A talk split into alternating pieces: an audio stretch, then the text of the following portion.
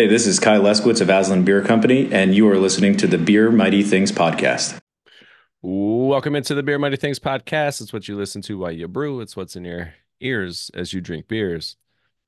A little shaky on that that start up there. I haven't uh, recorded a podcast in like a month or two. So uh, today we are welcoming in Josh Bernstein again. Uh, he's got his finger on the pulse of you know what's going on, what we can look for in 2024, and um, you know what I'm really excited about is uh, dry January is over. So let's uh, let's help these breweries get their revenues up. And um, Josh, welcome in. How are we doing? Hey, can't complain. Thanks so much for having me. Really appreciate it. Yeah, I, you know, I, before we got on here, I was saying, you know, I, I kind of like to look at our 2023 recap. What do we see? What happened? And then, you know, dig in. All right, what what can we expect in 2024? So I get halfway through this article, and I'm like, oh, Josh wrote this. So I was like, yeah. let me just send Josh a message here. So thank you for taking the time. Hopefully you had uh, nice holidays and a good start to your year here. How's that going? Yep, can't complain. Uh, writing stories, still surviving in this journalism landscape. So, mm-hmm. and always a story to write about beer. It feels like this industry is just, you know, forever changing. It's it's unbelievable. Yeah. Um, how is your book? Uh, you know, you complete beer course chugging along. Um, yeah. hopefully sales are doing well. You okay. never quite know. You get, I mean, the publishing biz, you basically get your sales numbers twice a year. So it's mm. kind of this moment where uh you don't really know till you get this letter in the mail, and it could include a great check, it could include a so-so check, or could include no check. Interesting. I'm surprised yeah. it's like not more, you know, talking about it or you know, if you really want to push your editors in the company to find your sales numbers on there, you can. B&O, I mean, following something on a daily or weekly basis is not going to give you an accurate snapshot of anything on there. But yeah, typically, like for my publisher, they do, um, you get your numbers twice a year. So for example, the six month stretch from January to June, you'd find out at the end of October how you do for that period. And then the from uh, July to December, you find out like end of April, I think, mm. end of April, give or take. So it's this weird, yeah, this weird hurry up and wait. So everything's always a little bit pushed pushed beyond. I always learn something new from you. I didn't know that. I appreciate Publishing. it. Publishing. Cool. Um 2024 is here and January is already over. I you know, I feel like December 15th to here we are February 2nd and we're recording on 2 2 at 2 p.m., which I thought was fun. You were like, let's do it at 2 2 at 2. I was like, all right. The number works for me. Yeah. Cool. Um I'm gonna do a quick little brief overview of your article, and then we're going to dive into it. So, your article mentions here that over the next 12 months here in 2024, you know, tap rooms really need to put a premium on hospitality, right? We need to separate ourselves. Why do people want to come back, right? There's so many breweries. Mm. You can go next door. We're hitting this spot of almost too many breweries. Some are closing. There's not a lot, there's not enough, you know, money to go around. The, the cost of everything is up. So we do need people to come back into our tasting rooms. That's where we make our margins. That's where we can really make a difference. Uh, COVID happened, mm, festivals and things really never kind of came back. So uh, breweries will, you know, hopefully get a little more creative with events, and people will want to attend them. Mm-hmm. Right? Um, we're looking at kind of zero carbonation alcoholic beverages, kind of like uh, the hard teas. Um, also, we are looking at uh, more of the uh, NA beverages. Um, brewery consolidation. What I'm seeing already with a couple of my clients is, hey, we're going to close our tap room. We don't have the foot traffic, but we've built a good brand.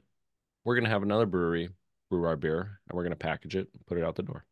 Mm-hmm. Um, brand values will become selling points as the impact on the beer. This is interesting to me, and I think this kind of gets into that whole Gen Z thing of, you know, the consumer wants to buy a product from a company that believes in sustainability and doing things the right way mm-hmm. versus hey this is an ipa they're like no where's this ipa coming from? Who are the people who are making it? And why do we care? Yeah i think like you know like if we go back 10 years ago people were just happy enough to get a freshly made ipa in their hands right? We lined up for the getting these hazy ipas from our local breweries and that felt that felt like the win right there getting access to it. But when you have access to great beer everywhere and a lot of the same similar flavor profiles, what's going to separate you? And I think for consumers, you you want to believe in the brand, right? You know, you want to believe in the company behind it. What's their ethos is aligned with you. You know, if 10 breweries all make great IPAs priced similarly, you need to find like this separating point on there. And I mean, it's really going to go back. And you know, as a brewery, you can't force you can't force yourself to care. It has to come from a from an honest place. it Has to be genuine. yeah, it can't, you know, it can't be like, you know, Pride Month and all of a sudden putting on like an LGBTQ, right? um, LGBTQ like positive beer and then Right. the other 11 months of the year just like forgetting about it. I mean, those things come across as really craven and just like cash grabs and just pandering to people. You need to have some people do see through it. So I think, you know, you really have to care about who you are. You have to show people you care about values that they maybe also care about too. and that's you know even coming back to you know coming back to bullet point one was you know tap rooms have to create you know a wow factor for folks to come back. So you know not only are we caring more about who's making the product but we also want to feel welcomed and we want to invite others to come with us and we want to go back to that tap room. You know again to your point 10 years ago you can have a mean angry bartender serving you your beer and you were happy about it you know? Like, Now- excuse me, sir, can I have another? Yeah. You know, Yeah, now it's like I don't know, you know, I don't feel welcome there or whatever. Like I don't I didn't get the wow factor because I can go down the street to another place that makes really good product and um you know and and that so times have changed and I think we all just really need to up our game. Um Yeah, for sure. Yeah, and I think too, we I think we put ourselves through a inconvenience to acquire beer for, you know, a long period of time. We went to industrial parks where these breweries were located in, waited in line to drink beer and kind of like non-soundproof, like loud rooms, and just getting this liquid in your hand was all that mattered on there. But I mean, I think those moments are really important for discovery and finding beer. It almost felt like a treasure hunt to go seek out these new Yeah. breweries in a sense. Um, and but nowadays, I think tap rooms are becoming sort of um, their tap rooms are becoming hospitality brands essentially. Mhm. You know, and like breweries are becoming hospitality companies, and they have to think of themselves in that way too. You wouldn't go to the average restaurant and expect your server and the cook to be really angry with you and have a bad attitude. You would walk out pretty quickly. You wouldn't walk back again. Mhm. And the same thing with the brewery on there. I mean, you need to find ways you want to help people walk them through the beer selections, you know, talk to people, make them feel, you know, like they want, like you want them to be there. And that, I think that that can be a challenge from the staffing side thing too, because you're looking for two things, looking for people that know their beer and have a great, almost this like, you know, bar side demeanor, right? And those two things don't always go hand in hand together, I think. And so it requires, I think, a lot from the staff, or sorry, from the ownership to really, I think, make training, education on the beer styles, make all these things really essential to what you're doing as a brewery. Yeah, just elevate the experience altogether. I mean, the beer is good, right? People are going to want to drink it, but you want them to come good back. beer, good beer is just like the lowest table stakes right now, man. Like good beer is just kind of like you have to make good beer. And I think you have to make good beer, good beer's there, but what do you do beyond that to make yourself distinct on that? And I mean, I think that's really the biggest point. People have figured they've cracked the code on making great hazy IPAs. Good lagers are far and wide nowadays. Um, you know, with good beer everywhere, what's going to be your differentiating factor? And it's going to be the smile that you greet people with. Yep. It's going to be that, you know, it's all of these little things will add up to make people feel more welcome. It's, you know, service in the bathroom. Do you have like, you know, do you have diaper changing things where parents come with their kids? Do you have Mm. all these small details that really add up to create a much better experience for the average person? There, there are so many times where, you know, maybe the brewery's not open at the times. I might be in there for a meeting or popping by or whatever. And a lot of times or you know, it's before hours, but all right, pop in, use the restroom before I- I'm on my way out. And there's, there's no, there's no towels. Like it's, or it looks, you know, you're in there. It's like, it looks grungy. You're like, come on, you know, let, let's, Mhm. let's do a little better. You know, the moms and things like, like to your point, they don't want, they want to feel clean, right? You want to get your kid cleaned up and get out of there and, you know, just doesn't want to feel that, know, dingy. Oh man, I mean, you know, like my daughter is what uh, she'll be 11 this fall, but she uh, was born in 2013, which is the year the tap room laws changed in New York City. Mhm. And the amount of like the amount of changing on the floors of industrial places with, a diaper mat don't get you. I'm not just putting her on the, on the dirty floor and being like, but you know, the amount of changing in the backs by tanks and things I did back in the day too. I mean, was was just wild. Like thinking back, I just you know, it's it's almost hilarious to think back in time, like how you know the the lengths I went through, both maybe to like even go to a tap room with my kid or just to experience what was happening out there. But then when you're there, it was I just cared so much about getting the beer in my hand. I didn't, you know, the fact there were no changing tables wasn't even something that crossed my mind. No. But nowadays, 10, 11 years later, it's like if I'm going to take my kid to a brewery tap room, you know, I want to know that they're a kid focused place. I want to know they have something to do, maybe arcade games, maybe Yeah. something like that. Because like my kid doesn't want me to go to a tap, doesn't want to go to a tap room, just like stare at her iPad while Yep. dad drinks two IPAs. Right. it's terrible. Yeah. Yeah, and you want to do a puzzle with them or do something, you know, do something together. If you're there together, might as well do something together, right? Spend good quality time together. Yeah, Fridays, like we have a once a week thing on Fridays. We go to like a local beer bar in our neighborhood. And then our Fridays they have like um grab and go, like um, you know, like Landjaeger sausages, like cheeses, bread, but they have Connect Four and Yeah. Trouble and Uno and other games. We go there. She gets to pick some stuff from the fridge. Um, you know, we play some games for a couple hours, then go for Pizza Friday. And it's like, you know, it's a place where kids feel welcome because there are opportunities for them to to do something there instead of just staring at their parents consuming. And that keeps them busy too, right? And then they're Yeah. not running around and makes the staff happy because they're not tripping over them. So, Everybody, yeah. you know, in your article, you do mention here, and it's a quote from Bart Watson, which really clicked with me. That, you know, even just it's been 10 years. Like we've been doing this for 10 years or or more, right? I mean, there's been breweries around 25, 30 years now. Um, Mhm. but you know, what Bart had said was we are now in a mature and competitive marketplace, Mhm. right? And that's breweries are mature, right? Mhm. breweries are competitive. Everyone's doing really good things, but we got to elevate it, right? We can't just Mhm. rely on, hey, if we if we start a brewery, people are going to come because it's not it's not that way. There are very few markets left in America that don't have a brewery within them in which you can make a mark and wow people. I mean, there there are still some like markets are some markets are more developed, like you know, parts of Florida are behind the curve for stuff. We'll just say like an Oregon market. You know, eventually people will catch up. Yep. I mean, it's a matter of time. It's a matter of when, not if.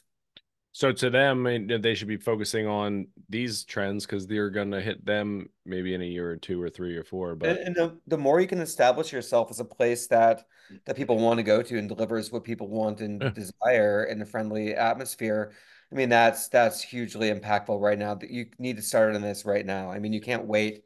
You know, I think the second you're trying to like retrofit a struggling business to survive, you're already behind.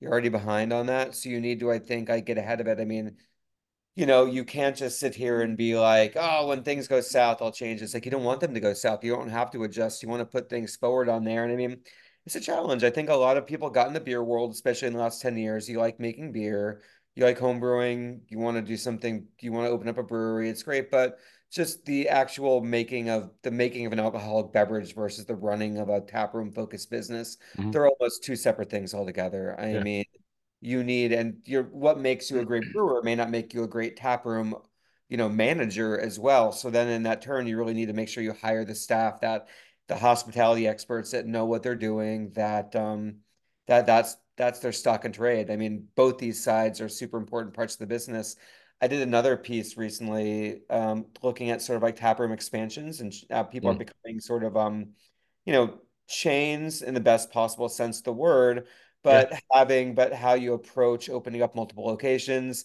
and really to a T everyone's like staffing super important education is key but once you actually have a viable tap room that is like people feel great about what's happening is it creates this halo in the local marketplace where your um, basically off uh, off premise sales increased oftentimes and so you're finding by creating this great Mhm. location it will in turn spur sales at supermarkets um, at grocery yeah, supermarkets, liquor stores, etc. I think a lot of the um, conversation for years was like, don't open up another thing. You're competing against the bar. The bar won't carry your beer. But with like 9,500 breweries in the country, there's not really tap loyalty in that same sense as there was. And so you're not just getting a tap that's going to stay static from the day the bar opens to the day it closes.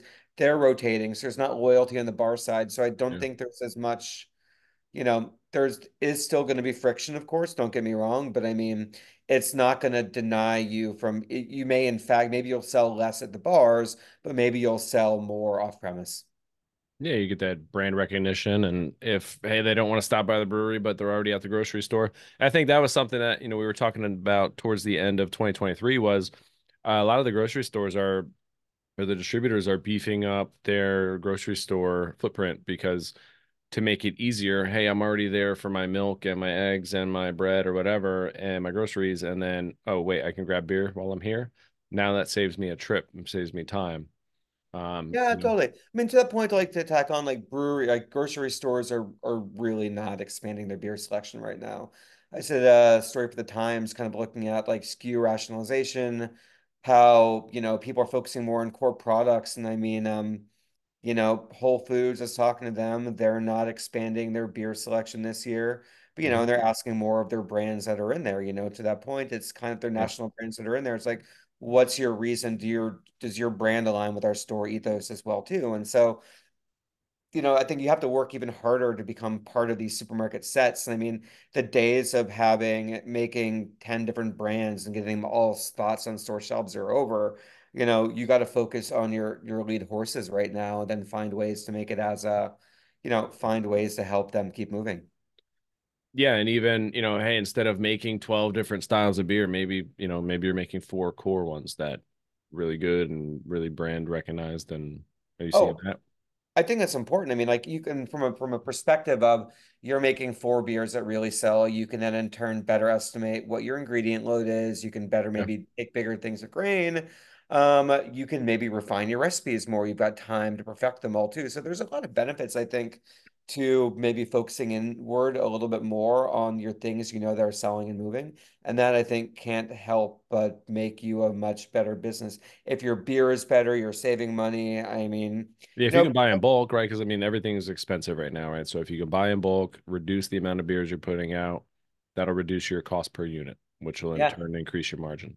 Yep, 100%. And I think like right now, anything you can do to make yourself like saving that 1 to 2%, which could be the difference between keeping an, that extra employee on versus having to lay somebody off is really yeah. key you know. That's what I'm seeing a lot, you know, hey, expenses are up, we need to pay our employees and that's, you know, that's that's the focus, right? Um cost of yeah. living for the employees is going up, right? So they need to get paid more. Yeah, I mean, it's and people should get paid more. Yeah, just, absolutely. You know, beer beers has been historically undervalued as a product, and I think just it's because the craft beer industry arose as sort of like a counterpoint to mass market lager, yep. and flavor was enough to really separate them in the beginning, and you paid more for flavor access. But with so many big breweries or so many quote unquote craft breweries getting bigger, offering great value. I mean, there's strata as a price differentiation within the craft sector that, you know, craft breweries can offer 15.99 lager packs for 15 beers. I mean, it's wild. I mean, so I think if you, not everybody with more pinch wallets is willing to maybe spend 20 bucks in a four pack every maybe you still will but maybe it's not like a fridge filler but maybe it's like a splurge and so well maybe you're getting that 15 pack plus you're getting a four pack you know yeah yeah, okay. balancing out a little bit too.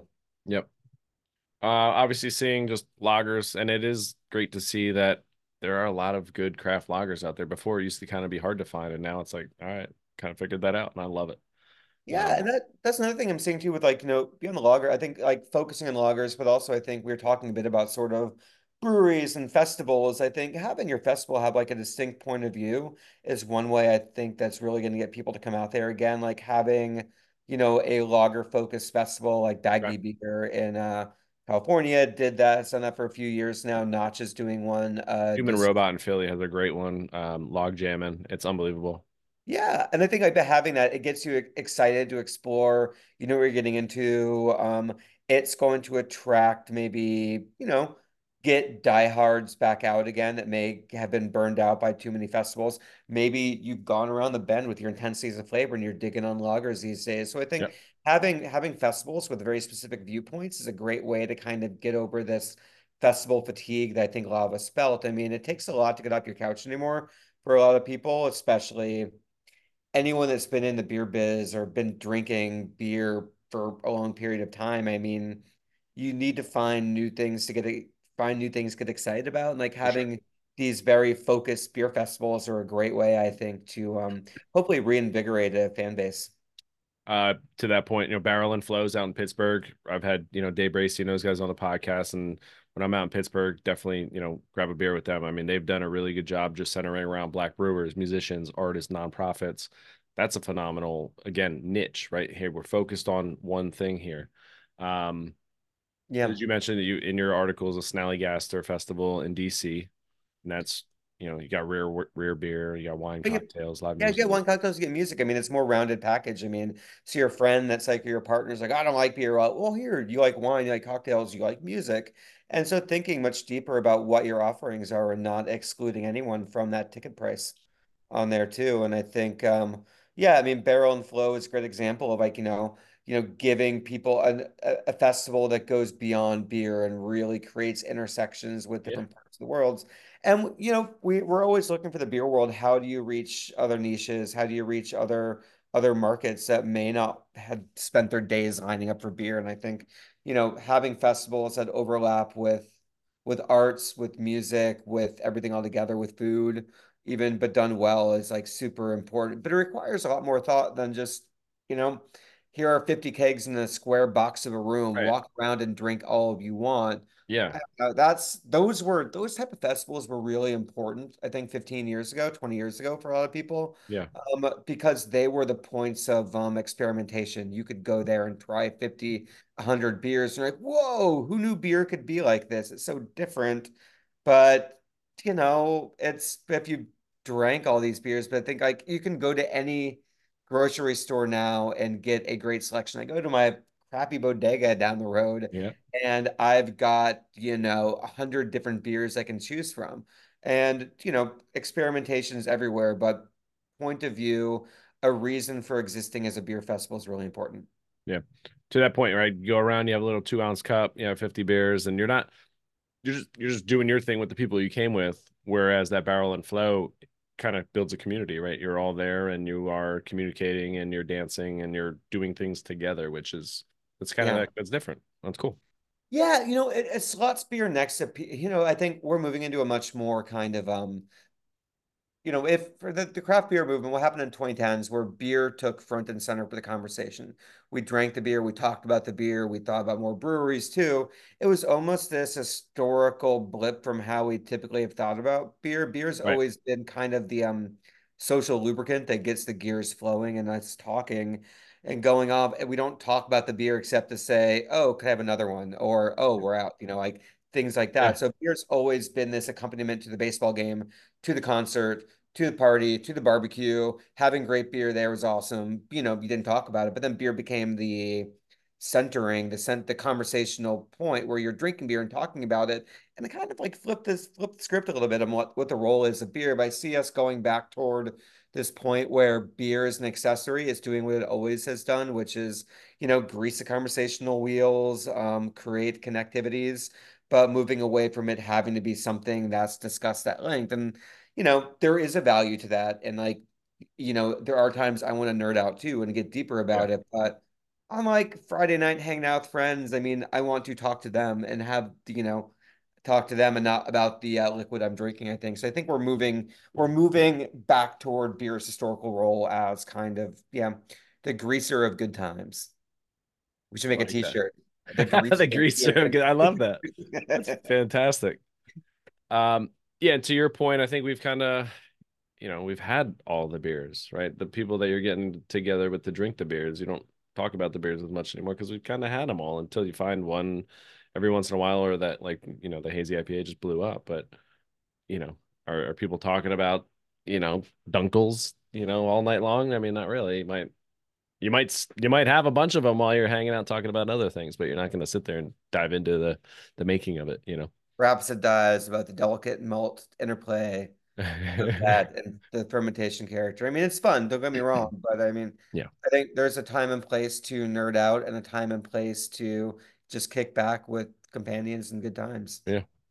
And now, you know, again, Gen Z, but also a lot of other folks, and being Dry January, they're reaching for non-alcoholic versions. You know, I enjoy non-alcoholic beer. Um, I don't. I, I enjoy obviously getting a buzz from beer. That's great, but to have a few and not be buzzed and be able to drive or to be able to wake up in the morning, no problem. Like that's awesome. I think we're going to see a lot more NA, a lot more mindful kind of drinking options. Yeah, I think, you know, we're going to see a lot more of them out there too. I, am always a little bit cautious about how many NA beers America can support. Yeah. Um, on there too. Um, and not, I mean, there's, all you know, of all the ones I've had, say there's 20 brands, I think there's like two or three that are tasty. There's a lot of, there's a lot of challenges. I mean, especially if you're still consuming alcohol and like the majority of people that drink NA beer are also drinking alcohol too. Mm -hmm. It's not like replacing a void in people's lives. It's, um, that beer that sits in between your other beers or yep. the beer you have on Monday night when you don't want to drink alcohol because you got a big day at work the next day. So I, I see that. I'm always just a little bit cautious about sort of like how many brands this can support.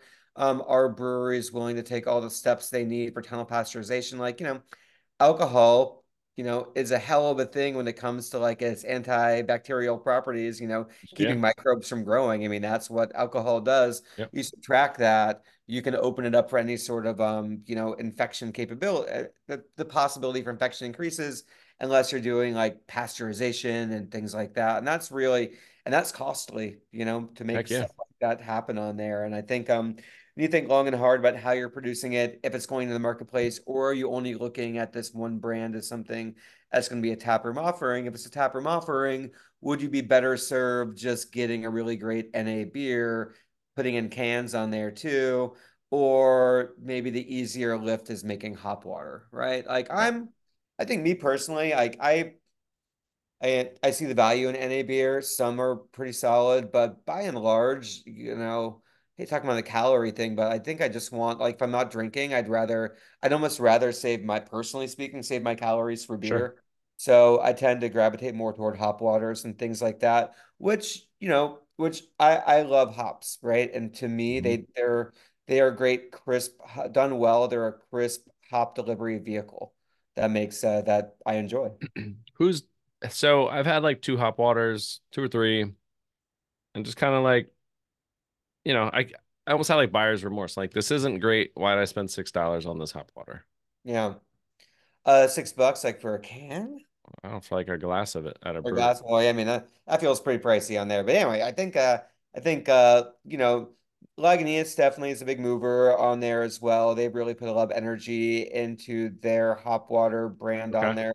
I have not had Athletic, Yep, Athletics uh, Day Pack series. I think does mm-hmm. a great job of putting making hop water really accessible to people too. Um, I see it as being like um a great tap room offering in a sense. Um, I love what Hoplark does. Like Hoplark is a tea yeah. company. Um, the Hoplark. They're part of. Did Brooklyn Brewery buy them or something like that, or they, they purchased they, a stake? They, a stake, yeah. Okay. Um, a stake in there too. I think they do a great job of bringing hop flavors into there, and they've been doing collaborations with Hoplark with breweries like Other Half, using the hop bill yeah. from certain brands and bringing it into there. Uh, so I think like, you know, to me, I like what the Hoplark stuff is doing. I like a lot of the hop waters. I'm pretty bullish on those doing stuff. I'm a little, you know, I'm I'm curious to see how stuff like uh you know, White Claw zero percent just came out this year. Right. That's a the big new thing. What's you know White Claw gonna do? And, and oh, seltzer. But it was it's, it's a really crazy thing. It's like, you know, White Claw is an alcoholic version of a non-alcoholic product, and now the White Claw zero percent is a uh, non-alcoholic version of an alcoholic version of a non-alcoholic product. end up like it feels like those Russian nesting dolls. Correct. However, like you have brand recognition, and if for some reason they can put the non-alcoholic version next to the alcoholic version, you reach out with both hands and grab them, and you're good. Yeah.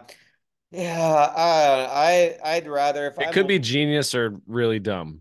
If I'm, but you know, the challenge with seltzers and things like that is oftentimes they're commodities.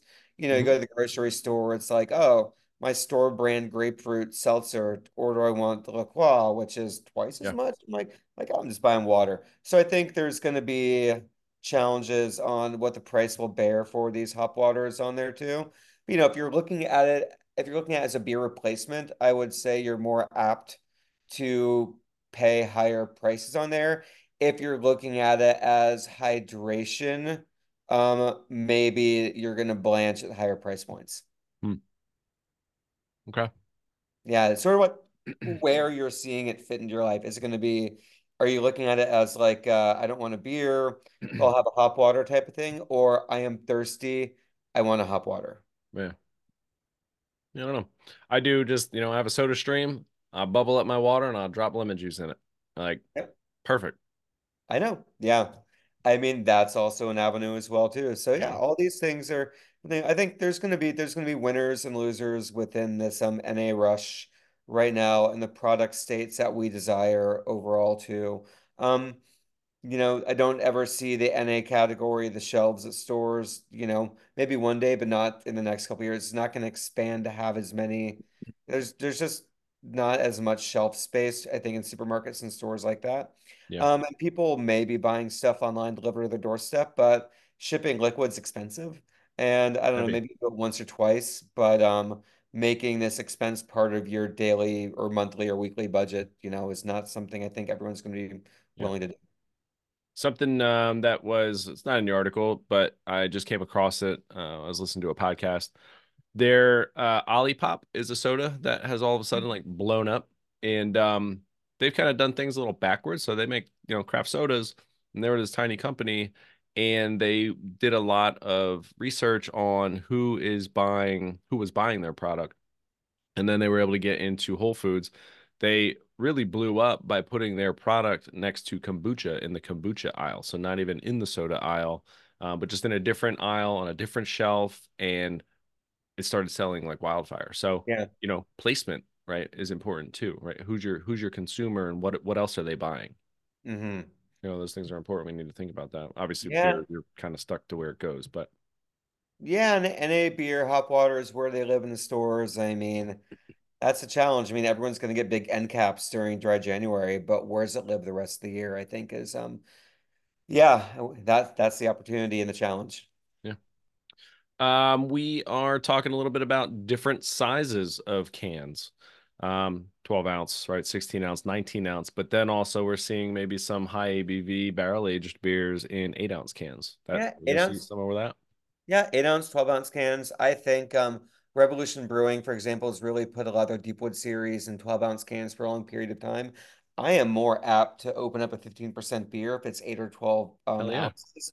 Um, you know, 16, 19 too. I mean, it's like uh, you're you're you're getting up there when that Yeah. too. And I, like a 15% beer in a 12 ounce can's like, all right, that's my beer for the night. Like that's gonna be okay. I'll nurse that for a long period of time. Eight ounces is kind of like, oh, I can have this and maybe I'll have something else. Correct. And I think the eight ounces are, you know, that's kind of the serving size you'll get in bars, right? Correct. Bars aren't serving you a pint of 15% beer. No. It was kind of doing this in a way where you don't need to have people over. You don't have to have a bottle share to experience this. Like Firestone Right. Walker, a lot of their barrel aged stuff now comes in 12 ounce bottles too. Okay. Um, smaller formats for big flavored, big boozier beers. It's huge because you know how many bottles that are under my bar, like, you know, aging essentially is really because I don't have people at my house to drink them with me. So I got, you know, they're just sitting there until the time is right, you know. I mean, I can I, I can take you on a tour of my apartment of all the, the land, the land blow the dust, off. Yeah, the land where dust accumulates. Um, Exactly. and there's nothing bad about the beers. It's just kind of like I just don't have, or even like the size. Intimidation is not the right thing, but you know, I just, you know, it's a commitment, and maybe I don't want that commitment. You know, on the flip side, you are seeing like the 19 twos get ever boozier, like what Flying Dog Yeah. has their double dog 19.2 ounce cans of 12% beer. And I mean, and so things are going both both ways simultaneously. And I, I see that to be like cool at a, you know, a football or baseball game. I need one of these and I'm good for half the game or whatever, you know? Yeah, it's uh it's definitely um value party fuel. Mm. Yeah. You got all the sound bites today. That's great. Hell yeah. Okay. Um, I had mentioned at the top of the hour here the um movement towards kind of low to no carbonation. That's new. So Yeah. It's new and it's old because if you think Yeah. about what we just don't didn't think about so much. You think about Twisted Tea, yeah. it's been such a slow burning. And Mike's Hard Lemonade, like those things were so far ahead of their time and their branding was not great or something. But now all of a sudden it's like that's what people want. And like, oh, you're 20 years late. Yeah, Twisted Tea, no bubbles, right? Yeah. Um, makes for an easy, sweet drinking experience. So like this lager carbonation has really kind of been there humming along. We didn't think of it as like a selling point, or we didn't maybe think of it. You're just like, wow, these are really easy to drink, and it's like yes, because nothing, there's no bubbles for the There's bloat. no bloating. Yeah. Yeah, that too. It's just like an easy drinking experience on there. So I think you're going to see a lot more hard tea brands coming out this year, like focusing on, Yeah. you know, lack of carbonation as a selling point. I'm seeing it already. Um, I think I think I wrote about too, like coming up this uh this March, who is coming up. Oh yeah, um, Molson Coors has Happy Thursday, a Spike Still Refresher, and things like that. That's coming down the pipeline next month. Okay. Um, there's like funny water, flavored alcoholic waters, Yeah. and things along those lines. I mean, it's uh, it's it's an opportunity. I think um, it's just it's never been communicated so much, and it's weird to me it's happening right now because we're also in this moment of like uh, still fetishizing foam. Like I did a story, what for the Times? Like was it back 2019? Gosh, like pre-pandemic, talking about the rise toward like foam and beer, Yeah. and you're still seeing this sort of like more and more people doing it. But it's almost like the foam is there, but on the flip side, you're seeing things go the other way. Huh. Yeah. And like you know, you think about your cocktails, your cocktails are non are most cocktails are non-carbonated as well. Um, and so wine's not carbonated except for, you know, whatever, you know, sparkling wines and so on. But I mean, there's a, you know, it's it's something that's been there. We've just not articulated it as a consumer, you know, turn on or turn off. Yeah. Certainly seeing some breweries apply for winery licenses and the opportunity to produce wine. Oh yeah, that's going to be another big thing happening this year. I mean, there were definitely early movers along those lines. Speciation up in Michigan. Um, you know, Odell's been doing wine. Um, Burial down North Carolina. I But like there's a lot more people like New York City market. Grimm's making wine. Other half's making wine. Talea's looking to bring wine in. Um, yeah, there's just, you know, and that, that goes back to like point number one, the tap rooms becoming broader places for people meeting. I mean, if you go to a tap room, I think, to drink things that people make, right?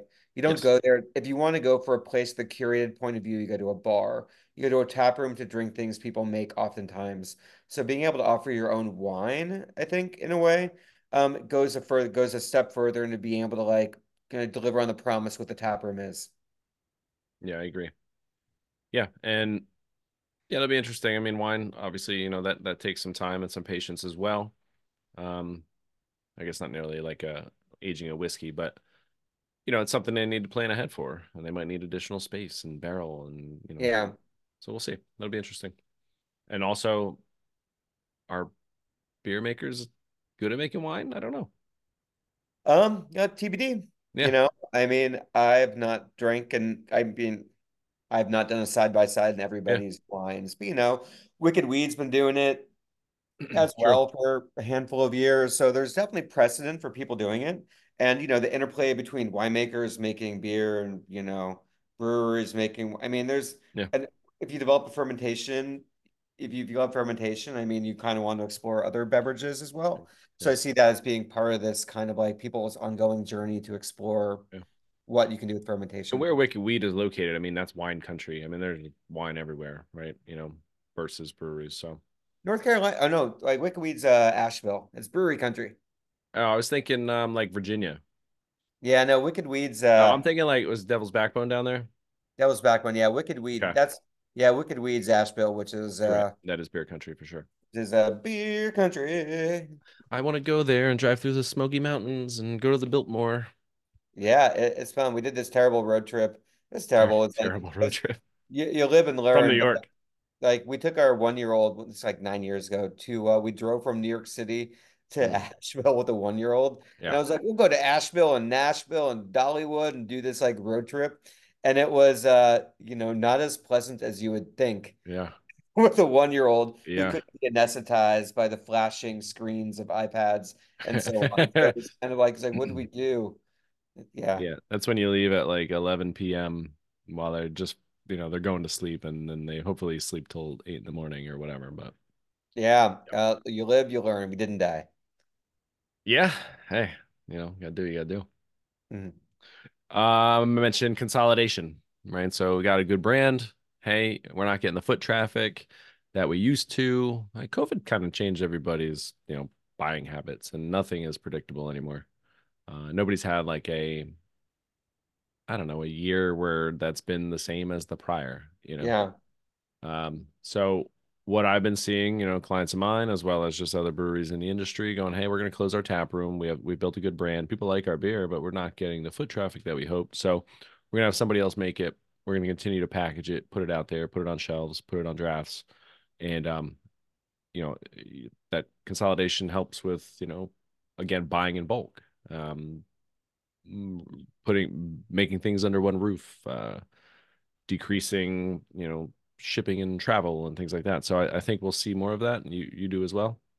Yeah, totally. I mean, look, a lot of people built out bigger breweries for the hope of expansion. Mm. You know, looking at the sales numbers in the 2010s, you know, seeing things go up, and you're like, oh God, we need to make more beer, sell more beer to people. And now you've got a bigger brewery and you can't find as many people to buy your beer. So, you know, having consolidation of people moving in under one roof, sharing equipment, sharing resources makes a lot of sense right now. Especially if you have Uh, empty tanks.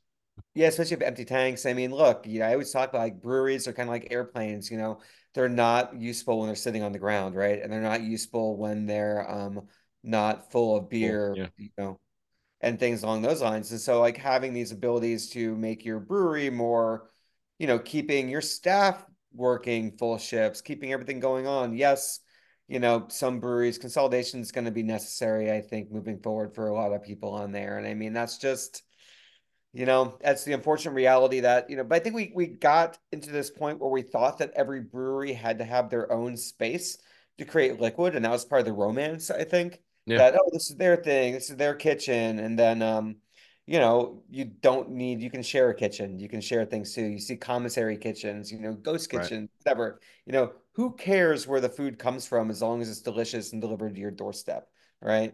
Oftentimes, I mean, of course, that model is fraught. It's a whole conversation for another time. But uh, but I think uh, yeah, it, it's gonna be, you know, if breweries want to survive, they're gonna have to find ways to right size and utilize their equipment. What's gonna happen? The market's gonna get flooded. It's already flooded with old equipment, with fewer people to buy it. Um, and you know, it's it's not like the dairy industry's collapsed in the 80s, which you know, fueled a lot of craft breweries using their old equipment. Right. You know, these are the purpose square the square tanks. yeah, these are purpose-built breweries, oftentimes designed for specific specific brewery needs and beers they make, et cetera, et cetera. So yeah, I don't know what's got all this old equipment. I don't see there's enough people out there right now ready to snap it up. There will always be new breweries popping up. That's just, you know, breweries closing, breweries opening. That's a healthy, healthy landscape. Yeah. That's what happens. But um, if you're a startup brewery, maybe you don't need a 30 barrel brew house, right? Right. So this bigger equipment may be harder to find a home for, which, yeah. And to that point, right, where if we're going to consolidate and start to work with another brewery, we had mentioned that you know the Gen Z or the folks you know are looking for a company that they respect and want to buy from. So when you are trying to align yourself with the new space, you know, make sure that your target market likes what all the brands under that roof are doing, you know, or else they may not stick around. Yeah. Yeah, it's uh there's a lot of calculus out there right now about Mm-hmm. what you can do. And I mean it's um there there are no there are no clearly defined answers, I think, but you have to make decisions that are in the best um you know the best for your company at this point in time. Yeah. Um, in your in your article, uh, Ten Barrel was recently bought by Tilray. Tilray. I guess they've been Yeah. through a couple purchases, huh? Um, but you know, new consumers view brands as an extension of their personalities, and they connect with those brands on a much deeper level. And we, you know, we talk about branding. Branding is not just a a logo, right? It's it's a lifestyle and how that brand makes you feel, right? The the consumer. Um, so Yeah. the consumers are looking for things that align with with their personal views. Yeah, totally. And you look at like brands, I think I talked about in the article, brands have done a great job of pushing things forward on there. You know, Allagash, B Corp values leaning into this outdoorsy nature. Their Instagram feed is full of like aspirational Maine outdoorsy stuff, like linking it with beer. That's a great way of like showing your values in the can from, you know, from can to brand. I mean, it's like it's all there for people to like Yeah. glom onto if they want it. And they're certified B Corp now, right? So that's, you know, Yep. obviously, you know, partnering Yeah. with nonprofits and community giving and things like that. Yeah, and I think like that's gonna be one way that you can separate yourself too, or create this sort of, you know, look, if you open up a brewery in a town, someone's always gonna outlocal you, someone's always gonna out-release you if they want to. Um, but if you can find ways to connect with your communities, I think, and make yourself kind of inseparable, supporting local fundraisers, like running events for PTA committees, um, you know, offering yourself up as part of the community, integrating yourself, I think that is going to be a differentiator. That's going to help you hopefully withstand sort of like the ups and downs of business altogether. Is like, how can you be a brewery that means something more to people than just alcohol? Yeah. It's interesting. Okay.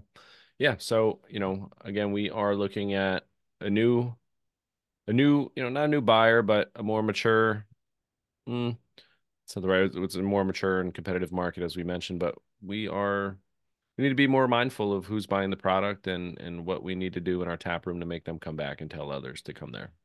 Yeah, exactly. Word of mouth is still potent. Um, people still look to brewery tap rooms as places to go. I mean, it's Yeah. just um, they're they are meeting nodes, you know, there that people go to. You know, the tap room over the last decade, the tap room's become a a place that people congregate at. And they're not all congregating anymore for the beer that you offer. They're congregating for the vibe you have, the food truck that's outside, um, maybe the hop water you have on tap, or maybe just the fact that you're like a, you know, a a roof in a warm spot in the middle of winter and you can go there and actually see other humans. I mean, I think it, it's really hard to connect with people these oftentimes too, but tap rooms still offer, I think, points of connection um, that you have a hard time to find in American society today. So I have a quick question. You know, when we're when we're running through these topics, is it almost is it across the board as a consumer, or is it like you and I who have been drinking craft beer for 10 to 15 years? Or, you know, I guess my question is, do 23 year olds or 26 year olds do they care about all this stuff, or is this still new and exciting to them where they want to go get that newest IPA? It depends if their dad and mom took them to tap rooms when they were 12 and they had a terrible time, right? That's a good I think I, I think this uh this new generation is growing up having seen tap rooms as being part of the landscape. They have family associations with it, perhaps. Um, you know, it's uh is it cool to do the things that your parents do? I don't know. That's why we Mm. rebelled against the beers of our the people that came before us, on right? Facebook, right? That's why we're not on Facebook.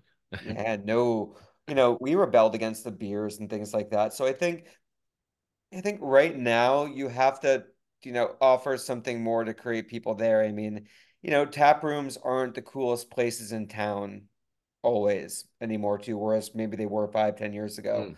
in that Okay, so yeah, the, the restaurants or the bars around the breweries are elevating, right? So now they need to keep up. Yeah, I think you can still attract young consumers. We have to give them things they want, and maybe the things they want are going beyond beer alone too. Mhm. Like, you know, THC beverages, I'm doing a big story on this coming up, are huge. You look at markets like Minnesota selling THC beverages in tap rooms. It's not just young people in there. Right. Um, I was speaking to some folks down in Houston, and they have THC beverages in the tap room. And you know what? Over indexing on people in their 60s coming in and drinking 10 milligram colored THC beverages hanging tough in there too. Do you think when you when you make a beer in your basement when you're like 22 and you say to yourself, "Gosh, one day I'm going to open up a brewery," you don't think the pathway is going to end you down to selling like flavored THC beverages? But Yeah. I think like stuff like that, if you think about that, you're a beverage breweries have become beverage and hospitality companies, like we talked about, and you have to deliver what people need in the space that you've built for people. If you're a brand that's only selling for store shelves, it's one thing, but if you're a tap room place you need to offer more. Like even Allagash, I was speaking with them last week for something else. They're making wine now too, and Mm. cider and things like that to appeal to people that they make world-class beer, right? But not everybody wants world-class beer. So you can offer people the very best beer in the world that they have a hard time finding anywhere else. And they're kind of like, I don't want that. Yeah. Like, Yeah. right? Yeah. And so it's just that's that's what it's all about. Like if it's a THC beverage, is it a wine? Is it making great food, making awesome pizza using your yeast strain to make the dough? I mean, all these things all together are just um, you know, you have to pick and choose your lane, what you are good at and what aligns with you, I think, as a person. Do you love making pizza? Are you big into smash burgers? Um, you know, do you make cupcakes in your salon? You can find ways to think and make it authentic to yourself as a brewery owner, but you just have to think a little bit deeper about it too, and then execute on that. Yeah, pay attention to your consumer. We got to be innovative. Um, you know, be forward thinking, and gotta gotta separate yourself. Uh, create that hosp- hospitality um, situation where people want to come back to. Uh, we need to keep our revenues up, and um, I think those are those are the key points to having a great 2024. Yep. Yeah, I mean, like I'm bullish on beer's not going to Yeah. disappear, No. but um, breweries will and brands will, and that's just what happens. I mean, look back historically, the 20th century in America, how many of our legacy lager brands are now just like Mhm. whatever brands within like Pabst or something like that Right. produced somewhere else. I mean, it's the life and death of American brands happens like all the time. Yeah. You know, beer is not immune to what's going to happen. I mean, it's just, and some breweries may have outlived their lifespan. You know, you don't think about not every, how many hundred year brands do we have in America, right? You know, just because you build something doesn't mean it's going to outlive you. It's a generate, going to outlive you and live on through multiple generations. And so, you know, and maybe some people, you see now people are pulling the plug, they're tired, 10 years in, your lease is up, and you're like, well, Oh, that was a good run. Do I want to fight harder for this next thing? And the answer is no. And it's like, okay, it's not a failure so much, but understanding it's the end of like where you feel comfortable running this as a business. And it is the beer business. Yeah. It's not, you know, the beer I get to hang out with my friends, the beer business. And when the business becomes an even bigger part of the company, that side of things too, you know, it can take away some of the romance, I think, for people. Absolutely. Hey, real quick, something else we didn't hit on, um, but I'm seeing coming up in articles is just the use of AI for breweries, um, whether it be for, um, you know, from that that tap room innovation, but also recipes um, to uh, tracking statistics and things like that. Are you seeing that? How are you seeing it used? And I'm seeing it, you know, there's a whole like early wave of, hey, I wrote my IPA recipe. I think that's a gimmick. I mean, it's right. like that's 100% a gimmick. Um, that's not something that's that's something that'll get you a media hit for a little bit, then it'll go away. Um, I don't see as building you, you, know, building a beer using AI to build a beer recipe that's doing nothing but searching through previously existing beer recipes is not going to give you a leg up in the marketplace overall. I will say um, AI for generating beer, I think for beer descriptions, things like that. I mean, there's, as a writer, I see it happening, but I also hate it. But also, you can just like the AI descriptions are so soulless, you know? It feels like they're just you there's still value to a personal spin on it. Like, you know, look at Cloudburst Instagram when they talk about their beers, these really fun stories go along with it too. And I think that's not something an AI could generate overnight Sure. that, that could generate. personal. Yeah. I think there's still personal touch. You make a connection to it. Mhm. Use AI judiciously for what, you know, doesn't use AI judiciously, but I don't, but I would caution against using it as a wholesale replacement for humans. Well said. Also, I need to get paid by people, so don't take my job. Don't take my job, computers. hey, Josh. Please pay Josh. Cool. Hire me. what was it? Greasing the what? Oh, Oh, to rewind you can you can go back. I forget. I say things and I forget it two seconds later. You can go back in the transcript and uh, make t-shirts. You get a, Uh, you get a 10% cut. don't don't be surprised if one of those shirts shows up on your doorstep. All good. Size medium. Good stuff. Will uh will you be at CBC? Will we see you anywhere? Um, or will I have to come up to Brooklyn and visit you again? I will be places, but unfortunately I can't make it to CBC this year. Oh. CBC falls in the middle of like uh our spring break at school and Yeah, it's a traveling school. My wife being in school, it always jacks things up. I know, and it's like CBC always like lands right in the middle of like spring break for us, and so we are going to warmer climates. Oh Um, yeah. it's not Las Vegas with more ocean and less uh less gambling Okay. Less on there yeah. on there too. But uh, you know, always gonna be traveling around, gonna be out in uh, California um for midwinter break, gonna go to San Francisco, excited to check out the scene out there, gonna go to Truckee, actually gonna make it out to Reno, I think, because why Hmm. not? Go check out some Sure. yeah, and then uh yeah, typical traveling around. I think I'm gonna go out to uh France later this year for a family trip. Nice. Excited to check out the French beer scene, how that's taking off too. But um nothing nothing solidified for beer stuff, but I'm always keen to travel, jump on Amtrak and get around the Northeast too. Very cool. Yeah, we'll be uh, hitting up uh, CBC and um, hosting a party out there, and then uh, gonna check out the Hoover Dam. Gonna check out the uh, western part of the Grand Canyon, and I just found out we are going to Berlin later this year for a sweet trip. So I'm looking forward to that. Yeah, fine. When you're in Vegas, go to the uh, like the neon museum, see the old old neon stuff. I Mm. mean, that's going to be a a cool way of seeing this like past of Las Vegas. But Okay, anyway, it's not beer. good tidbit. Well, hey, Josh, as always, man, I appreciate you. Thanks for taking the time to do this, and um, hey, have a great weekend. Yep, you as well too. Hey, thanks so much. You're welcome. Cheers. Cheers. All right, that'll do it for today's show. Thank you for listening. Don't forget to follow on Apple Podcasts, leave a review. That'll help us get found by other fantastic people like yourself. I don't monetize this, so all I ask is that if you like it, share it with someone else who might like it. Connect with me on Instagram at Beer Mighty Things Podcast. Catch y'all next time. Cheers and Beer Mighty Things.